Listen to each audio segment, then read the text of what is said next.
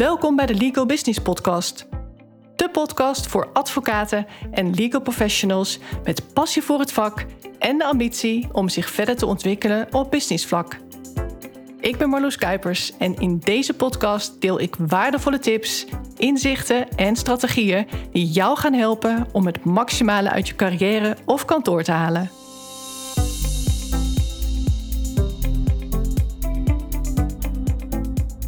Kwam laatst op een website van een kantoor. En ik laat nu bewust even in het midden of het nou een advocatenkantoor is, een notariskantoor, een accountantskantoor of een juridisch advieskantoor. Maar daar stond loeigroot op de homepage: klanten geven ons een 7,8. Wij zijn het meest gewaardeerde kantoor in de regio. Dit is even de versimpelde versie van wat er daadwerkelijk staat. Want anders zou je het kantoor zo kunnen vinden via Google. En dat vind ik ook weer niet leuk voor ze. Ik heb het net even gecheckt op Google en deze versie is neutraal genoeg. En het dekt ook de lading wat mij betreft. Ik ben benieuwd wat jij denkt bij deze slogan. Die slogan die spat echt van het scherm af en die wordt echt met trots gepresenteerd. Mijn reactie was: de score is maar een 7,8. En dat zo mega groot in your face afbeelden, dat begrijp ik niet zo goed. Ik zou als potentiële klant misschien wel afhaken, want ik vind een 7,8 niet goed genoeg. Zo, dan weet je meteen wat mijn standaard is. Ik denk dat er minstens een 9 moet staan om er echt punten mee te scoren, om er echt indruk mee te maken, om er mensen mee te overtuigen. Om het effect te creëren dat mensen niet meer de behoefte voelen om verder te gaan zoeken, omdat ze denken dat ze toch niet beter kunnen vinden. Want dat wil je bereiken met het etaleren van een hoge score. Een klanttevredenheidsscore die indruk maakt. Onder de 8 creëer je in mijn beleving dat effect niet. Niet in deze tijd waar dat zo belangrijk is. En je bij advocatenscoren bijvoorbeeld heel veel scores dik boven de 9 ziet voorbij komen.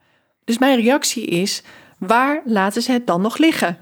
Wat doen ze niet goed? En ook, waarom zijn ze hier dan toch zo trots op? Waar hebben zij de lat liggen? En die score die was gebaseerd op een eigen klanttevredenheidsonderzoek, die ook werd toegelicht op een andere pagina. En daar zag ik staan dat de laagste beoordeling het onderdeel resultaatgerichtheid betrof. En dat vind ik wel een ding. Ik zou als klant nog wel kunnen accepteren dat ik niet zo snel een reactie krijg als ik zou willen, als het resultaat maar altijd maximaal is.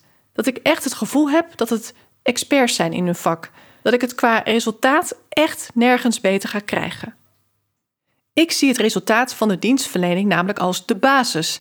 Daar komen klanten voor wat voor diensten ook afnemen. Dat geldt vooral voor financiële en juridische diensten. Dat gaat namelijk altijd gepaard met geld of problemen. Iets wat echt pijn doet. Liever iemand die wat nukkig is, maar wel heel goed in zijn vak is, dan iemand die misschien uiterst vriendelijk is, maar wel een amateur. Iemand van ondermaats niveau. Iemand waar je wellicht gezellig mee kunt borrelen in de kroeg, maar die je niet in de rechtszaal wilt hebben staan om jouw zaak te bepleiten. En juist voor dat laatste betaalt iemand zijn advocaat. Dat is een groot verschil.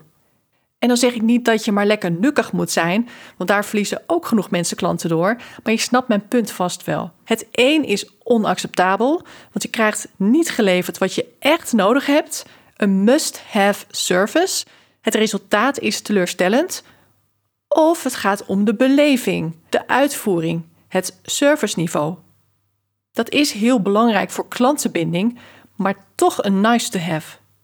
Hoe zeldzamer iemands kunstje is, om het zo maar even te noemen, dus hoe unieker de dienst en vooral ook het resultaat dat iemand kan leveren, des te meer dingen zullen mensen accepteren die in die nice to have categorie vallen.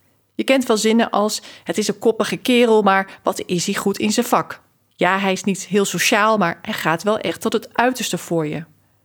Hij is weliswaar moeilijk bereikbaar, maar ja, dat heb je als je met de beste in het vak wilt werken. Dit herken je vast. Er zijn situaties waarin mensen met tussen aanhalingstekens liefde toch bepaalde concessies willen doen, maar nooit voor een minder dan optimaal eindresultaat en nooit voor een minder dan maximale inzet. Dus niet hoog scoren op resultaatgerichtheid wekt toch de indruk dat het qua inzet nog wel eens te wensen overlaat bij dit kantoor. En dat vind ik een gevaarlijke. Want ik denk dat je daar niet mee wegkomt. En ook niet mee weg zou moeten willen komen als kantoor, als bedrijf. Een mooie 7,8 omdat er hoger is gescoord dan gemiddeld in de sector. Tja, dat doet mij persoonlijk denken aan de slogan: Doe je mee om te winnen of om niet te verliezen? Ik dacht, laat ik deze quote eens in het Nederlands vertalen. Ik kreeg laatst een leuk bericht van iemand over mijn podcast met Keep up the good work. Met als knipoog dat ze in lijn reageert met mijn voorliefde voor Amerikaanse quotes. Nou, als je dit nu luistert, moet je vast lachen.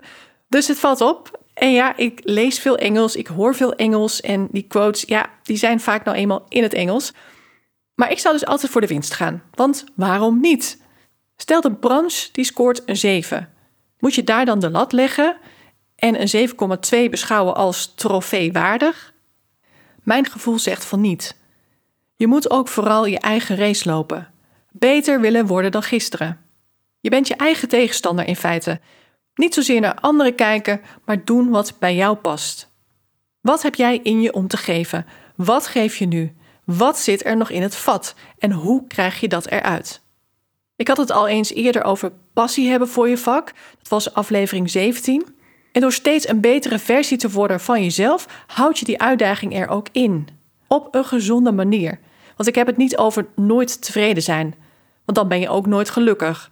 Maar tevreden zijn wil niet zeggen dat je niet nog beter wilt worden, dat je stil gaat staan. Maar ik denk dat je in een dienstverlenend vak als de advocatuur of de accountancy, dat je niet snel tevreden moet zijn zonder tevens in de actiestand te komen om te verbeteren wat er nog te verbeteren valt. Stilstaan is achteruit gaan, dus blijf in beweging. Doe je dat niet, dan val je in de middenmoot. Een 7, een krappe 8. Dat is prima, maar niet meer dan dat. Een 8 is weliswaar cum laude op de universiteit en bij de grootstiesopleiding, maar het is geen cum laude als het gaat om de praktijk. Als het gaat om dingen die je volledig in de hand hebt. Klanten die je een 7 of een 8 waard vinden, kunnen ook zo klant af zijn. Want waarom zouden ze een ander geen kans geven? En dat geldt voor elke branche. Mensen gaan weg als ze meer te winnen hebben dan te verliezen. Dat geldt voor werknemers die overstappen naar een ander kantoor of bedrijf. Dat geldt voor mensen die relaties verbreken. En dat geldt ook voor klanten, voor zakelijke samenwerkingen. Over het algemeen houden de meeste mensen niet zo van vernieuwing of gedoe. En afscheid nemen van een accountant, een notaris of huisadvocaat die alle ins en outs weet van jouw persoonlijke of zakelijke situatie, om bij een ander weer helemaal opnieuw te moeten beginnen, in de hoop dat het het gedoe waard is, dat doen de meesten toch niet snel. Dat doen ze alleen als de kans heel groot is dat ze een goede ruil doen. Mijn gevoel zegt dat als jij een 9 of hoger scoort, mensen dat risico behoorlijk groot vinden, te groot vinden en het daarmee het risico niet waard vinden. Nou, hoe zorg je nou voor een hoge klanttevredenheid? Hoe zorg je nou voor een hele hoge score? Er zijn natuurlijk heel veel onderdelen waarop je kunt scoren: communicatie, resultaatgerichtheid, zoals genoemd, maar ook bereikbaarheid, professionaliteit, laagdrempeligheid, klantgerichtheid, betrouwbaarheid, etc. etc. Laat ik er nu eentje uitkiezen. Eentje die super belangrijk is, maar ook een valkuil voor velen. Klantgerichtheid. Want hoe klantgericht moet je zijn? Klantgerichtheid betekent prioriteit geven aan de tevredenheid en het welzijn van de klant. Staat de klant daarmee op nummer 1? Ja en nee. Want klantgerichtheid mag, wat mij betreft, niet ten koste gaan van de medewerkers. Klantgerichtheid mag ook niet ten koste gaan van jouzelf. Dus in die zin zou ik zeggen: zet jezelf als professional op één, maar wel in het belang van de cliënt. Een heel belangrijk verschil. Want wat ik ook zie gebeuren is dat advocaten en juristen de regie een beetje kwijtraken doordat ze de cliënt op nummer 1 zetten, zonder daar goed over na te denken. Zonder erover na te denken of wat zij doen met het oog op de wensen van de cliënt wel nodig is, of dat wel in het belang is van de cliënt. En of het überhaupt wel wordt verwacht door de cliënt. Want daar gaat het vaak mis. Veel advocaten doen aannames. Mijn cliënten verwachten dat ik altijd bereikbaar ben. Dit gaat mijn cliënt nooit betalen. Het moet goedkoop. Het moet snel. Maar waarop baseer je dat? Want heel veel is relatief. Want wat is duur? Misschien is deze nieuwe cliënt wel een veel hoger uurtarief gewend. Of een advocaat die juist heel veel uren schrijft en daarmee per saldo veel duurder is dan jij? En wat als iets haast heeft? Als je niet doorvraagt, kun jij er in je hoofd zomaar spoed van maken en er alles voor aan de kant leggen. Terwijl haast in de beleving van de cliënt misschien volgende week is. Het is maar net wat deze cliënt gewend is. Misschien heeft hij ervaring met een advocaat die juist heel erg traag was en die hij ook altijd achter de broek moest zitten. Een kort advies betekent niet per definitie dat het ook goedkoop moet zijn. Maar dat betekent andersom ook weer niet dat korter altijd goedkoper is. Want dat kan een cliënt natuurlijk wel denken, dat hij slechts per pagina betaalt. Ik zei laatst tegen een advocaat in een specifieke situatie: Ik zou even aan de cliënt vragen waarom het advies kort moet zijn. Want voor deze advocaat was het veel lastiger om een kort advies te schrijven in een complexe zaak dan een lang uitgebreid advies. Goedkoper zou het er in dit geval niet door worden. Belangrijk dus om dat even af te stemmen met de cliënt. De waarde zit hem in het advies, in het resultaat, in de oplossing en niet zozeer in de omvang van een advies en zelfs niet in de besteden tijd. En dan komen we op het belang van communicatie. Je kunt wat mij betreft niet duidelijk en niet volledig genoeg zijn. En vooraf het liefst, nog bij het intakeproces. Maak heldere afspraken. Hoe ben jij het best bereikbaar? En wanneer check je jouw mail en gemiste oproepen?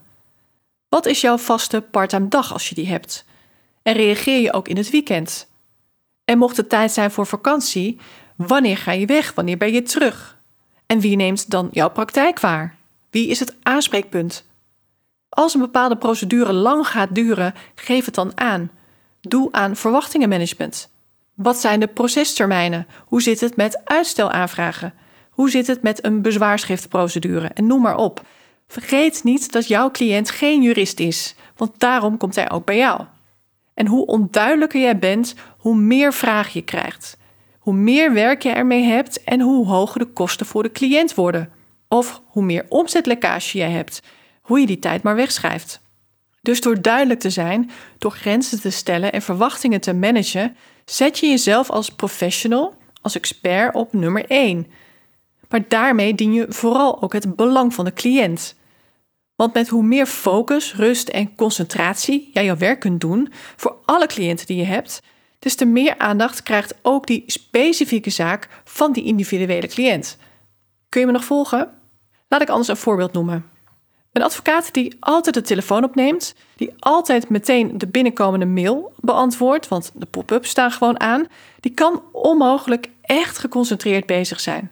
Die laat zich namelijk storen. Die laat zich uit zijn concentratie halen.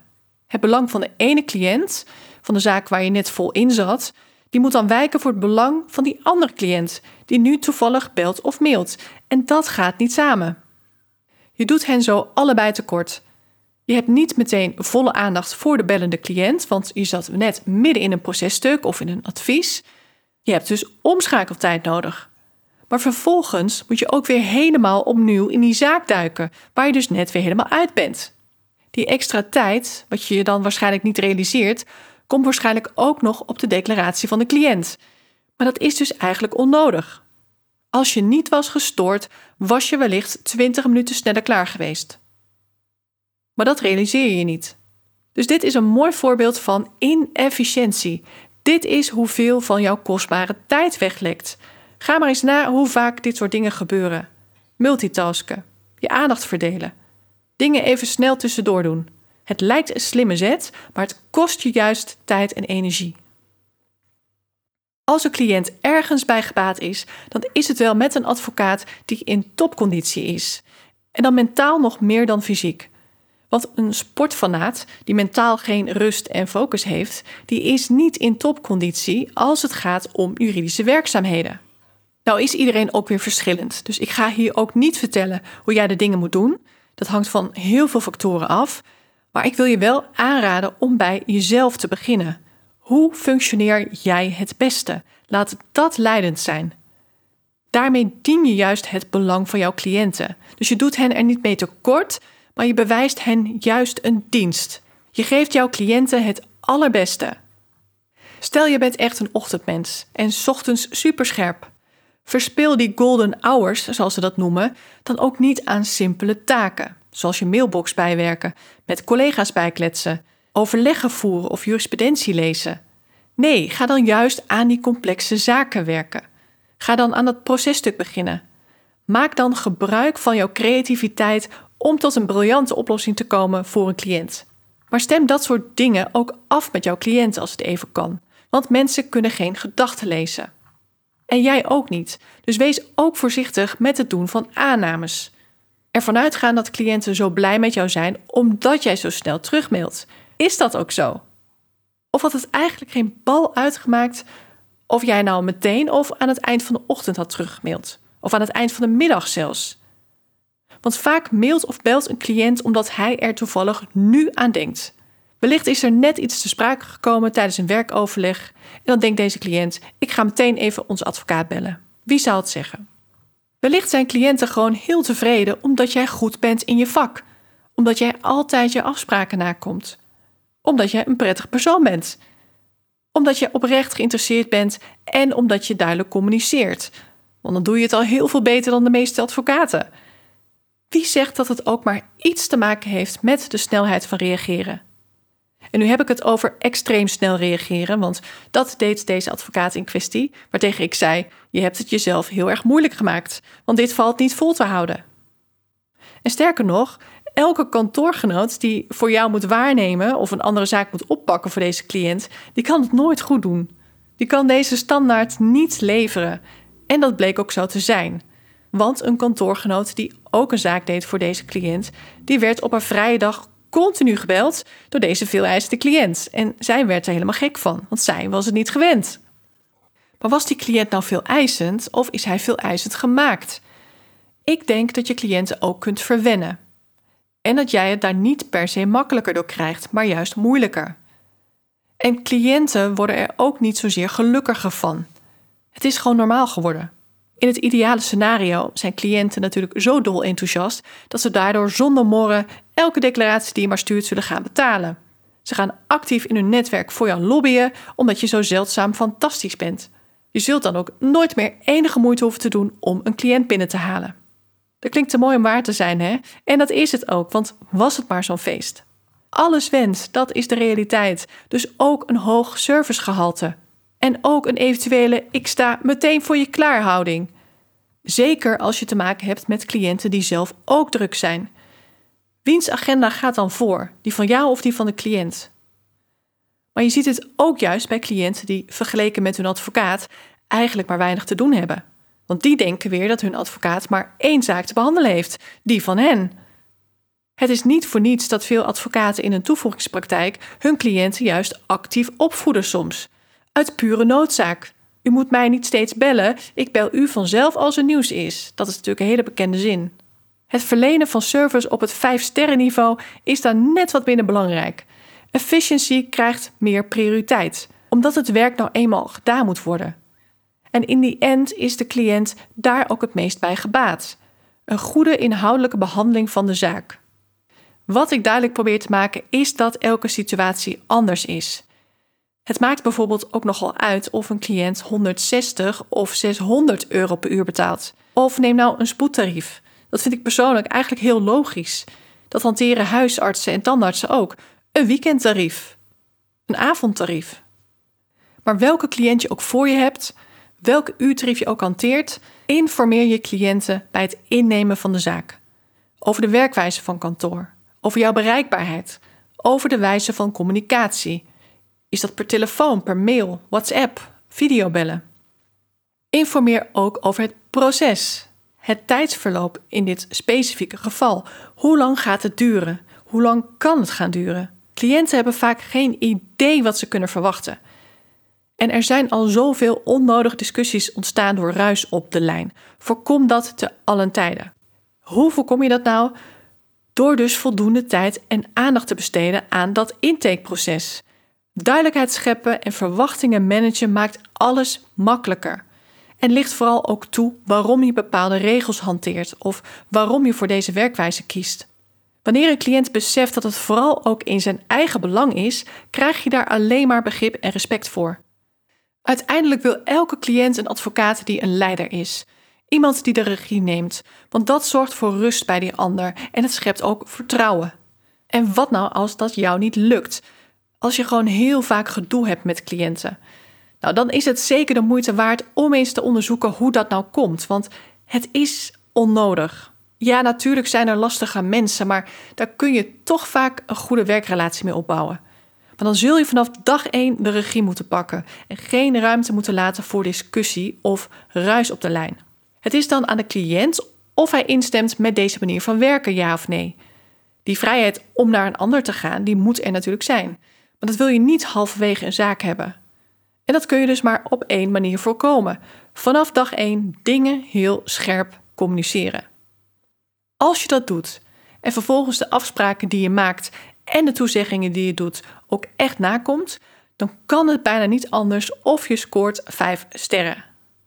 Nou, over 5 sterren gesproken, ik maak een mooi bruggetje. Want wist je dat je sinds kort ook een beoordeling kunt achterlaten op Spotify? En dat werkt super simpel. Met één druk op de knop kun je mij een 5 sterren beoordeling geven. Tof als je dat wilt doen. Dan wordt mijn podcast beter gevonden en dat is natuurlijk heel leuk voor mij, maar ook nog eens nuttig voor de nieuwe luisteraars voor advocaten en juristen die net als jij geïnteresseerd zijn in legal en business. Ik hoop ook dat deze aflevering weer voor de nodige inzichten heeft gezorgd. En vergeet je ook niet aan te melden voor de wachtlijst van mijn meestelijk productief traject. Dat kan nog steeds. In mijn vorige aflevering had ik het over wat nou bovenaan jouw doelenlijstje zou moeten staan voor dit nieuwe jaar, voor 2022. En dat is meestelijk productief worden door het goed kunnen managen van jouw tijd. Of je het nou te druk hebt nu of juist niet. Want hoe krijg je nou regie over de dag en over jouw tijd? Hoe voorkom je dat je de hele dag druk bent geweest, maar toch aan het eind van de dag niet gedaan hebt wat je van plan was? Je bent waarschijnlijk al lang bekend met bepaalde technieken, met plannen en met to-do-lijsten, maar het werkt niet voor je. Je doet het niet of het heeft niet het gewenste resultaat. En dat is ook niet zo gek, want er komt zoveel meer bij kijken. Wat zet je bijvoorbeeld op een to-do-lijst en wat niet? Hoe plan je nou op de juiste manier, zodat je de dingen wel gedaan krijgt? Wanneer doe je wat? En hoe ga je om met situaties die je zelf niet helemaal in de hand hebt? Mensen of situaties die jouw productiviteit afremmen. En zo zijn er nog heel veel situaties denkbaar. De meeste trainingen die houden geen rekening met de dynamiek van het juridische vak. Ik uiteraard wel. Ik ken het vak. Ik ken de uitdagingen als geen ander. En dat maakt deze training ook echt anders. En ik heb het over training, maar je krijgt echt mijn maatwerkadvies en mijn persoonlijke coaching. Waardoor niet lukken gewoon geen optie is. En juist door nu even wat tijd te investeren in deze training, in dit traject, ga je al heel snel heel veel tijd winnen. En door tijd te winnen ga je ook geld winnen, meer omzet maken. En maak zelf maar eens een rekensom. Hoeveel meer omzet zou jij maken als je één uur per dag extra declarabel zou kunnen zijn? Hoeveel dagen vrij zou je hebben als je één uur per dag minder zou hoeven te werken voor dezelfde omzet? Want zo kun je het ook bekijken. Luister anders nog even naar de vorige aflevering of stuur mij direct een mail om die plek op de wachtlijst alvast te reserveren. Je bent tot niets verplicht, maar je wordt als eerste op de hoogte gebracht. Voor nu een hele fijne dag en tot de volgende aflevering.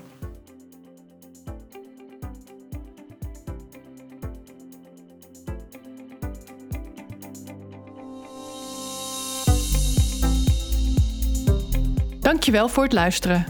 Mocht je deze podcast waardevol vinden, abonneer je dan of volg mijn podcast zodat je geen aflevering hoeft te missen. En deel hem ook vooral in je netwerk. Ook zou je mij een groot plezier doen met een 5-sterren review die je kunt achterlaten op iTunes. Niet alleen wordt de podcast dan beter gevonden, maar je helpt ook weer andere advocaten en juristen in hun reis naar succes en geluk. Uiteraard vind ik het leuk om te horen wat je meeneemt uit deze aflevering. Stuur me een bericht op LinkedIn of mail naar info.marloeskuipers.nl. Heb jij bepaalde ambities en wil je weten hoe ik jou zou kunnen helpen bij het verwezenlijken daarvan?